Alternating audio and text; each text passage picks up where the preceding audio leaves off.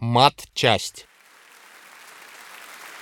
Здравствуйте, друзья! Это пилотный выпуск Мат-части. С вами ее ведущий Дмитрий Плеханов. На дворе август, э, время отпусков. И поэтому темой пилотного выпуска выбран лайфстайл, мода и все, что с ней связано.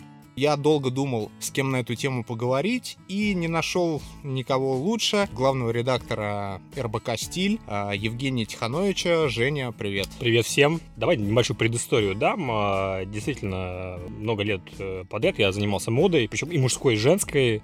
Мне довелось поработать и в женских журналах, и в мужском журнале глянцевом.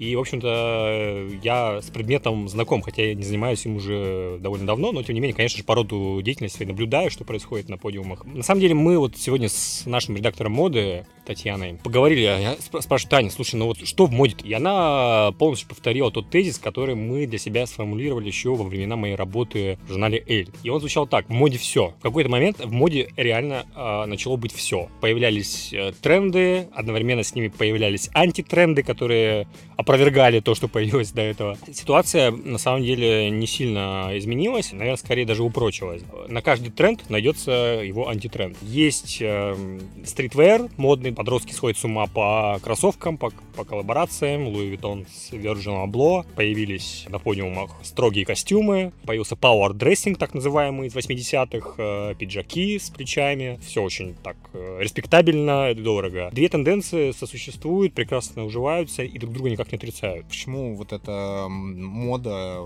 уличная, хорошо знакомая mm-hmm. нашему поколению, mm-hmm. из а, конца 80-х, mm-hmm. начала 90-х, эта мода вдруг вернулась. Вот эти все немыслимые да. баскетбольные кроссовки да, да. и все прочее. Смотри, а, здесь э, нет какой-то одной причины. Давай по порядку. Возьмем, например, феномен Гоши Рубчинского, тебе небезызвестного, который, на самом деле, на мой взгляд, уже с радаров несколько сошел. Тем не менее, мы помним, да, какой был прости господи, хайп вокруг, э, исконно русское слово, да, на мое любимое, вокруг этого дизайнера, которого, кстати, я знаю очень-очень э, давно. У меня есть история про Гошу Рубчинского. Давным-давно, в году в 2003 я снимал однушку на Соколе и э, искал себе парикмахера. Парикмахером был мальчик по имени Гоша. Из Тонингай был такой салон, Тонингай очень скромный, очень застенчивый, э, такой немножко интровертный. И он меня постоянно стриг, а потом мы с ним пару раз, наверное, устраивали вечеринки вот на, в этой однушке. А в компании была еще подружка Андрея Бартенева, вот, Саша Фролова, поэтесса. Кто бы мог подумать, что тогда этот самый скромный мальчик Гоша станет э, самым желанным, наверное, дизайнером э, современной моды. Здесь я все-таки вижу влияние заговор Запада вездесущего. Потому что на него, конечно, обратили внимание там, не здесь. Да, он здесь сделал показы, да, это все было очень классно. Этот знаменитый показ э, в церкви, его дебютный, если не ошибаюсь. А, вот, но то, что его подхватил... Э, Пятая колонна мировой да, то, что его подхватил бренд Ком де Гарсон, на самом деле, да, ну, как бы японский формально, то есть не Запад-Восток, но, по сути, все равно западная модная индустрия. Это факт. Весь этот угар по концу 80-х, начало, началу 90-х, по этим гоп-районам, э, по этой всей э, эстетике беспризорников э, и юных аркетиров, это все оттуда. Почему? Потому что там это экзотика. Там это выглядит прикольным. Я недавно общался со своим приятелем и коллегой, одним из таких инфлюенсеров э, современной модной пиар, модной пиар-индустрии Москвы, он очень хорошо сказал, слушай, говорит, э, я все понимаю, но мне это, как бы, это не близко. Я не хочу возвращаться в это время. Я был тогда подростком, это, это было совсем не прикольно. Да, это было очень суровое, очень некомфортное, тяжелое время. И я никакого удовольствия от, от этого времени не испытывал и не испытываю.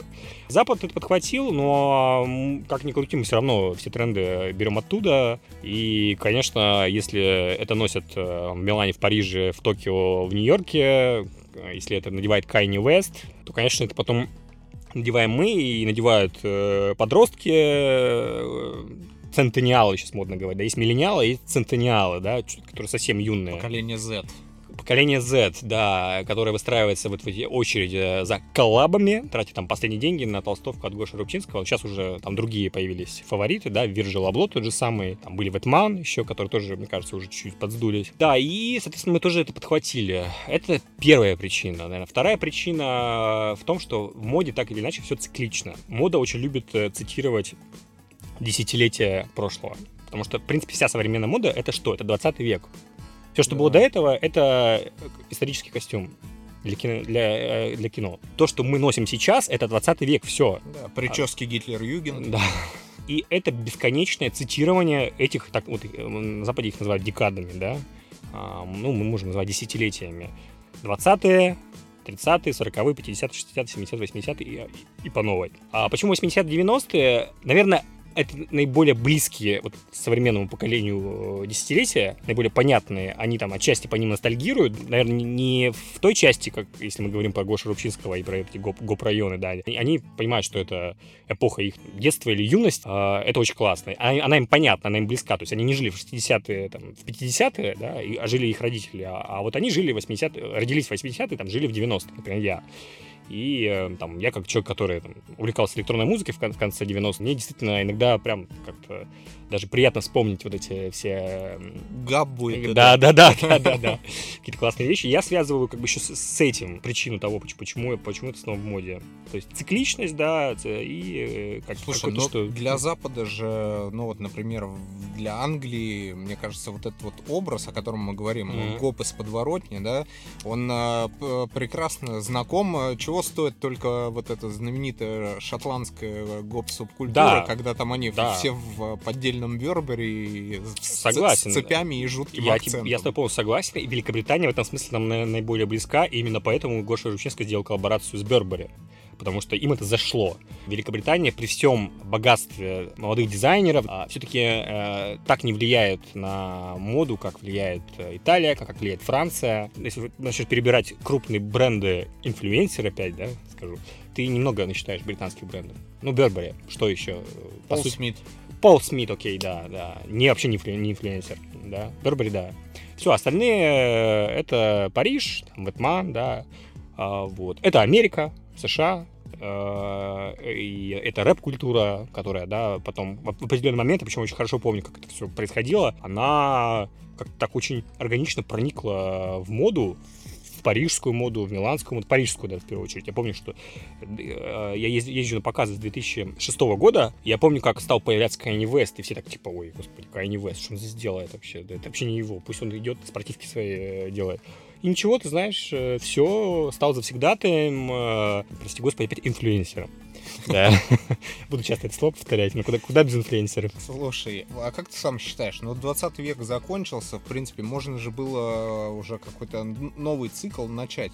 Но этого не, не происходит. Сколько еще вот этих циклов пройдет, которые будут копировать прошлое? Если э, так посмотреть, никаких глобальных э, трендов, которые бы осовременили, да, принесли какую-то супер новую струю, если не считать, э, одно время были модные, помнишь, такие обувь с двумя пальцами, как у черепашек ниндзя. Ну да, да, нинджа, нинджа бутс они называются. Да, нинджа да, бутс, да, да, да. да. Отвратительная а, вещь на самом деле. Да, вот кроме вот каких-то отдельных таких э, примеров, ничего такого, прям вот того, что не было раньше, не появилось. Я тебе больше скажу, это, наверное, будет упаднически и слишком скептически звучать, и, возможно, найдутся те, кто со мной не согласны. Мне кажется, что в ближайшее время, и даже не в ближайшее, от моды ничего не стоит ждать нового. Абсолютно ничего. То есть мы будем крутиться мы в челноке. еще долго, очень долго будем крутиться в этой карусели. Ничто сейчас не указывает на то, чтобы в моде принципиально новое возникло. Я не предвижу никаких революций.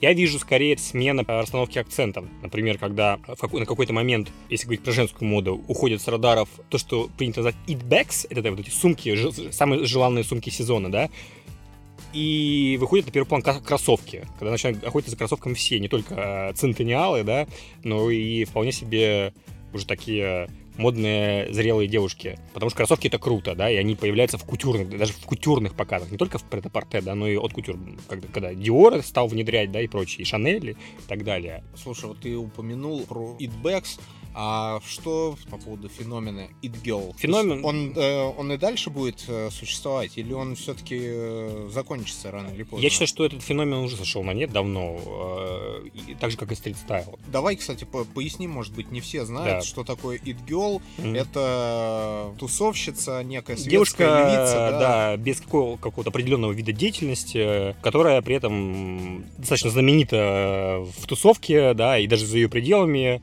Если говорить сегодня сегодняшним э, языком, то имеет много подписчиков в Инстаграм.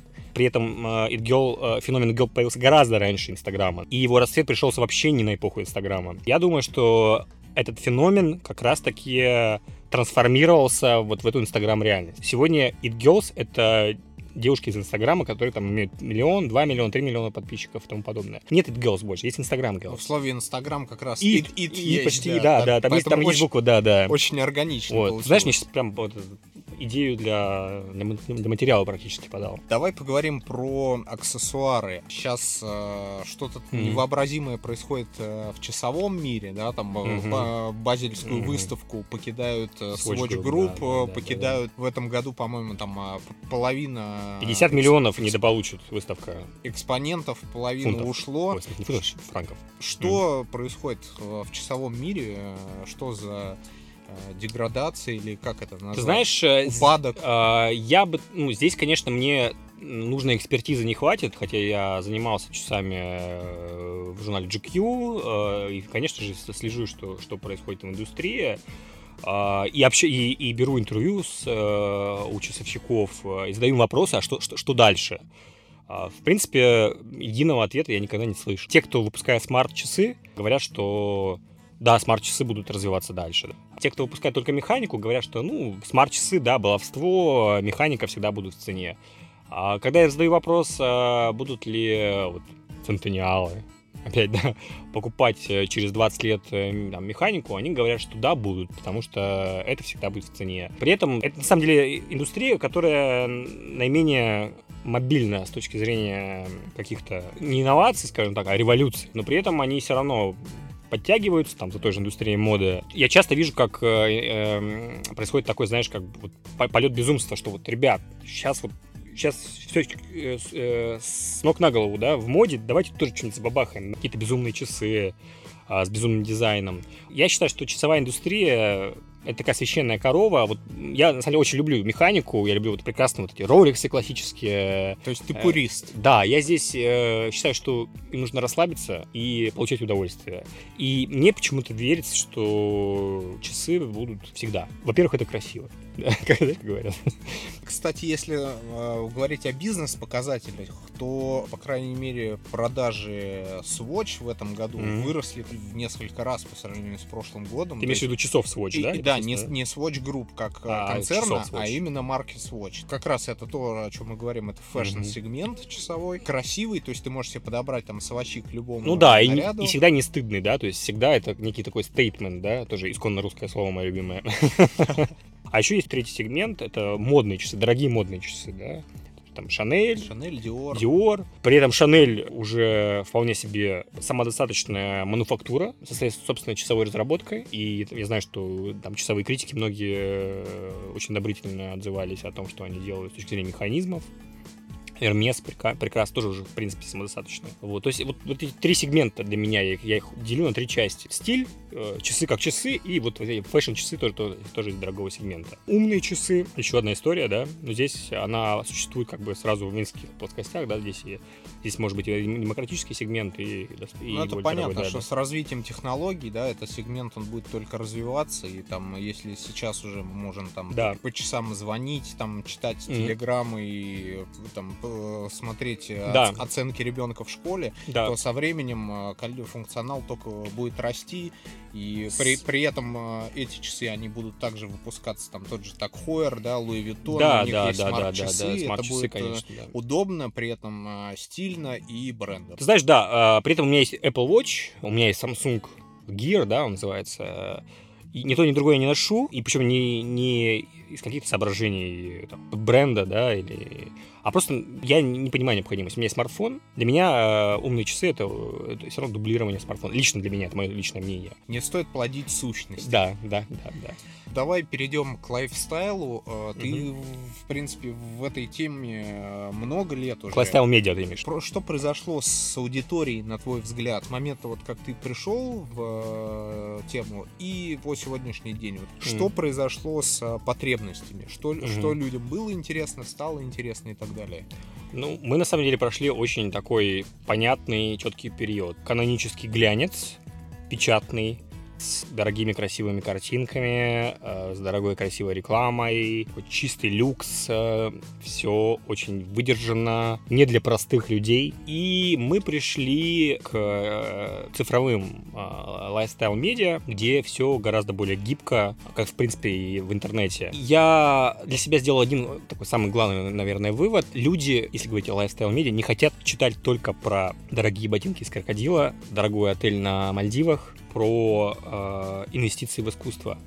Люди хотят большего. Люди хотят поговорить э, друг с другом за обедом и обсудить что-то. Что было раньше? Были общественно-политические издания, новостные, деловые, с одной стороны. А с другой стороны был такой тяжеловесный люксовый глянец. Что-то посерединке не было. И буквально вот на глазах у нас вот, вот это посерединке, оно появилось. Я э, надеюсь, что в России, да, я был одним из тех людей, кто к этому руку приложил. Когда мы попробовали с читателем поговорить о чем-то, кроме политики, экономики, э, социалки такой жесткой, да. И жесткого же люкса. И жесткого люкса еще о чем-то. Что такое лайфстайл? Лайфстайл — это образ жизни, стиль жизни. Мы рассказываем о жизни. Э, другой вопрос, что о жизни можно э, рассказать по-разному, да. Можно рассказывать о тяжелой жизни в, в российской глубинке, а можно рассказывать о том, что нас волнует э, в обсуждении там, в соцсетях, о том, что, что можно перенять у людей там, из Кремниевой долины. Важно ли стремиться успеть все, быть там продуктивным, а, о психологии, о психологии потребления, о понимании собственного статуса, там, да, о каких-то таких э, не житейских, вот, что для житейских есть специальные э, медиа, да, житейские проблемы о жизненных. Вот я разделяю житейское и жизненное. Вот мы говорим про жизненное. Мы не забываем бренды, про рекламодателей, прости господи, а куда без них? Потому что рекламодатели кормят сегодняшние медиа, нужно это понимать. И в том числе те самые общественно-политические издания. Да, но вот ты говоришь, людям хочется пообщаться о том, о сем. В отличие от многих изданий, у вас э, под материалами нет возможности комментирования, да. получения обратной связи. Да. Это сознательно сделано? Ты знаешь, это сделано сознательно, и это политика холдинга холдинга, в котором я работаю, это не политика конкретно нашего издания, чтобы для, ну, для слушателей было более понятно. РБК «Стиль» — это издание внутри большой, большой семьи РБК, бизнес-холдинга, который изначально про бизнес, про э, общество, про политику, про экономику в большей степени. Идея в том, чтобы дать нашей аудитории картинку, как сейчас модно говорить, 360. А в тот момент, когда она устала от новостей а, о политике и экономике, от цифр и решила узнать о том, где же ему пополнить гардероб, да, куда ему поехать, или вообще, в принципе, как э, справиться с какими-то внутренними противоречиями, да, психологическими даже, потому что мы про это тоже пишем. Или какие книжки почитать? Какие книжки почитать, да. На что пойти в кино? Да, на что пойти в кино. Трудно поверить, но людям интересно и это тоже а не только послание президента Федеральному собранию, как ни странно. Более того, многие мои коллеги, как раз из общественно- общественно-политических изданий, зачастую этого не могут понять. К нам, к представителям Lifestyle Media, а коллеги из серьезных да, изданий относятся чуть-чуть так снисходительно. Якобы вот мы гоним джинсу, мы гоним рекламу, мы про вот, вот, вот все вот это глянцевое, наносное, и вообще не про жизнь, а оторванный от жизни. На самом деле, конечно, нет. Мы очень э, даже вполне представляем, что, что происходит вокруг, э, следим за теми же самыми общественно-политическими новостями. При этом вот. я знаю, что многие из них, они очень хотят как раз попасть именно конечно, в этот сегмент. Да, да, да, перейти. Да. Они считают, что мы вот э, на баррикады не лезем, да, мы пьем шампанское, э, ездим в бесконечные пресс-туры, отдыхаем на Мальдивах, что абсолютно неправда, потому что э, в услов... За деньги рекламодатель. Да, за деньги рекламодатель, да. А, мы ездим в командировки, и мы ездим в пресс-туры, вот, но если нас сравнивать вот этим классическим глянцем, когда действительно это, это был красивый образ жизни такой, я вспоминаю рассказы коллег, когда в начале нулевых э, Алена Долецкая, главный редактор Вога на тот момент, приходила в офис со своими вот этими собаками, Хаски, значит, э, кидала шубу на стол ресепшонисткам, да, оставляла этих собак, парковала и так вот красиво заходила в офис. Все, эти времена прошли. Это такой же труд. Мы боремся за внимание аудитории. А чтобы бороться за внимание аудитории, невозможно писать только про тяжелый люкс, про вот эти дорогие отели, потому что э, так мы внимание аудитории не заработаем нужно писать то, что ей, э, ей интересно. А интересно ей, как я уже сказал, не, не только э, федера... послание президента Федеральному собранию. Как ни странно, да? вот. Ей интересно э, поговорить иногда э, о, жизни. Моя идея дать ей возможность поговорить вот о той самой жизни. В общем представлении модные издания, да, это mm-hmm. как раз глянец, это принт. Из digital изданий, пожалуй, ну вот вы, наверное, самые известные в таком формате. Ну, одни из самых, да, пожалуй, да, да, да. да. А чем отличается а, digital издание модное? Дело, дело в том, что мы не, мы не только digital издания, мы издание, вот то, что называется 360. У нас есть 15 печатных э, приложений в год, которые я также делаю вместе со своей командой. А, эти приложения выходят вместе с газетой РБК. И там как раз мы можем себе позволить быть более выдержанными, такие более классическими, потому что бумага любит вот эту красоту, а то, э, собственно, вот э, о чем я говорил выше, а вот, эта, вот эта вся жизнь, да, мы ее с лихвой как бы отыгрываем э, на сайте. То есть очень хороший баланс получается. Мы сейчас активно развиваем YouTube-канал. Пару недель назад я в качестве видеоблогера себя попробовал. Мы развиваем Instagram, как совершенно отдельная медиа со своими тоже законами жанра. И, в принципе, мы, мы планируем какой-то свой блог на РБК ТВ потому что у нашего холдинга есть еще и телеканал. Нам нет смысла как бы себя с кем-то сравнивать. Э, нам нравится, что мы можем говорить со своей аудиторией через самые разные каналы. Мы также собираемся запускать подкасты в любом случае. Сегодняшняя медиа — это мультиканальный рупор. И с э, аудиторией мы хотим быть все время время. Бумажные приложения в эпоху, когда все говорят mm. о смерти принта, да. насколько это оправдано? Принт все хоронили, хоронили, и все никак не могут похоронить. Принт э, в итоге превратился в такую параллельную вселенную, которая, в принципе, плюс-минус себя, наверное, неплохо чувствует. Да, конечно, там э, процент рекламы упал, потому что рекламодатели перекинули бюджеты на digital. Тем не менее, он никуда не подевался. А, тем не менее, если ты посмотришь в целом на картинку, то плюс-минус все хорошо. У нас вообще уникальная ситуация. Бизнес-медиа в этом смысле легче. Почему? Потому что аудитория, бизнес-аудитория по-прежнему очень э, жалуют. Нас она использует как э, инструмент для того, чтобы найти какие-то вещи и купить их. Почему нас так любят рекламодатели? Потому что нас читают не то, что на Западе называется wannabes, да, вот эти люди, которые хотят приблизиться да, к этому дорогому, прекрасному, а те, кто покупает. Поэтому э, в бизнес-прессе, я думаю, еще очень-очень долго бумага будет э, жить. Я до сих пор вижу иногда в самолетах респектабельную публику, людей бизнеса, которые читают э, бумагу, читают бумажные газеты, журналы.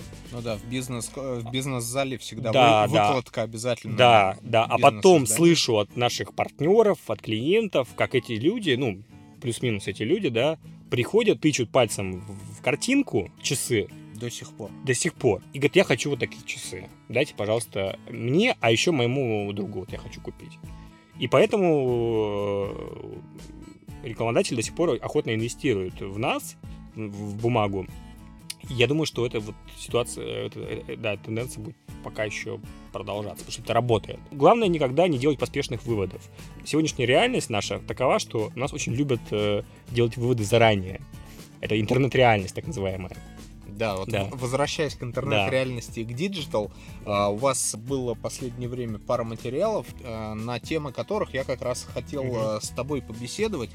Первый из них это так называемые неолудиты, да, да. о которых вы писали, люди, которые сознательно избегают на какое-то время да. цифровой реальности, да, да, да, устраивают себе то, что сейчас модно называть digital detox. Да, да, да, очень красивое слово. Да, да, Исконно да. русское тоже. Несомненно ты сам как к этому относишься? Ты себе устраиваешь э, Digital Detox? Потому что ты же наверняка как э, редактор, ты все будни находишься в, в потоке колоссальнейшем э, информации. Я не устраиваю. Ты знаешь, я не устраиваю, потому что, к сожалению, не могу себе этого позволить. Вопросы... А хочется? Хочется, да, хочется, но я не могу пока. А, наверное, попозже чуть-чуть, когда, быть может, я чуть-чуть переориентирую деятельность, там, да, возможно, дальше как-то я немножко смогу возвыситься вот над этой реальностью, над этой рутиной, если, да, если повезет. Левитировать. Да, левитировать, да. Пока я себе не могу этого позволить, и, честно говоря, э, так всегда скептически э, отношусь к рассказам о том, когда люди уезжают э, на необитаемый остров, условно, да, отключают все смартфоны и живут. Не, наверное, такое возможно. А да? есть у тебя в твоем кругу люди, которые практикуют такое? Такие люди есть. У меня есть э, автор, а, который пропадает типа там вот на, на месяц, уезжает куда-то на необитаемый остров, да, как я сказал, на Шпицберген. А вот э, мы вообще не понимаем, что с ним происходит, сдаст ли он материал обещанный, потом возвращается просветленный, и, и все окей. И пишет в два раза лучше. Да, да. И нет, и на самом деле, конечно, такие люди есть, да, есть люди, которые практикуют э, тот, тот, тот самый digital detox. Э, тут, наверное, зависит от э, рода, рода деятельности. Хотя, наверное, э, если так уж откровенно говорить, да, это зависит не от рода деятельности, зависит просто от э, твоих приоритетов, скажем так. Вот у меня сегодня приоритеты такие, быть сегодня на связи потому что вот так, такая у меня реальность. А, и я, конечно же, так тихонечко внутри завидую тем людям, которые могут себе позволить отключить телефон и забыть немножко про, про, про эту всю суету. И, наверное, им становится от этого немножко лучше. Я не могу себе позволить, но я считаю, что Digital Detox необходим, потому что вот это фрагментарное потребление информации, вот это перенасыщение, оно, конечно, приводит э, к очень сильной расконцентрации. Я это, я это э, вижу по себе, потому как я реагирую, например, на какие-то вопросы своих э, сотрудников, когда они задают мне вопросы, а у меня в голове 20 задач параллельно, я киваю головой, а потом, когда мы что-то обсуждаем, они говорят, ну ты же, ты же утвердил это, да, ты сказал, что окей. Я говорю, стоп, подождите, такого не было. Да, это, конечно, мешает. А ты в, это время думал о новости, которую ты только да. что прочитал в ленте, да. которая тебя поразила. Поразила, а при этом еще думал, что вот так вот мне этот автор еще материал не сдал, да, а еще нужно, э, еще у нас запись YouTube завтра, да, и нужно монтаж как да, еще успеть сделать.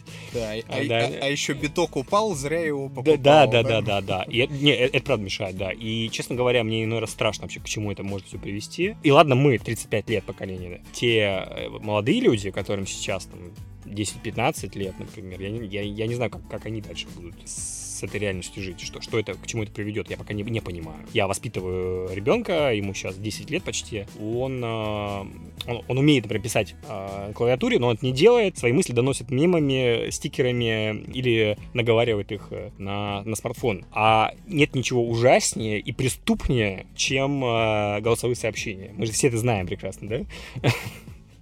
Да, да. особенно когда ты не знаешь, что там включаешь, а рядом с тобой есть какие-то другие да. люди, они вдруг слышат то, чего им слышать не нужно. Предваряя следующий вопрос угу. про э, новую искренность, угу. так называемую, когда мы сегодня готовы вот в этой цифровой реальности рассказывать да. о себе а, все в соцсетях, делиться да. с подписчиками, с друзьями, с аудиторией, там, с кем угодно. И возникают все вот эти вот а, флешмобы, там вот все эти да. мету, там и прочее, прочее, прочее. Что ты думаешь, как долго продлится этот тренд? Этот тренд продлится, я думаю, очень долго, потому что э, это и реальность сегодняшнего дня, и я думаю, что дальше будет все только, все хуже.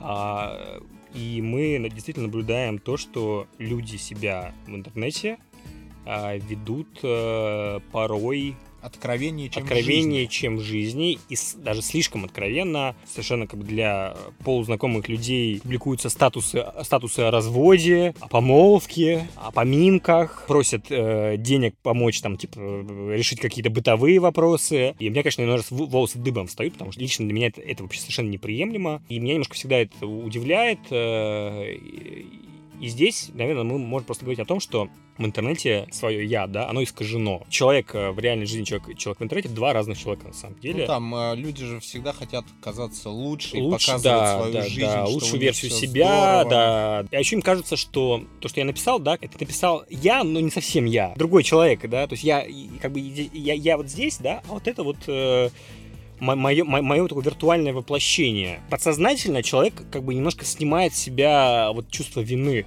таким образом. Слушай, нам сейчас, а, я понял, что в студии студа. не хватает третьего, третьего да. психоаналитика, да, который да. бы сейчас нам разложил по пол... знаешь, полочкам, почему люди бегут от самих себя и пытаются да. оказаться лучше. Но у нас, на самом деле, да. такая ширмочка, маска, которую мы надеваем. Знаешь, в нашей статье про вот эту новую искренность, которую ты упомянул, очень подробно э, объясняется причина такого поведения, и там как раз э, участвует психолог э, и если вдруг зайдете на РБК стиль, вбивайте новая, новая искренность, найдете этот материал. На сегодня все. Еще раз напоминаю, у меня в гостях а, был Евгений Тиханович, главный редактор РБК «Стиль».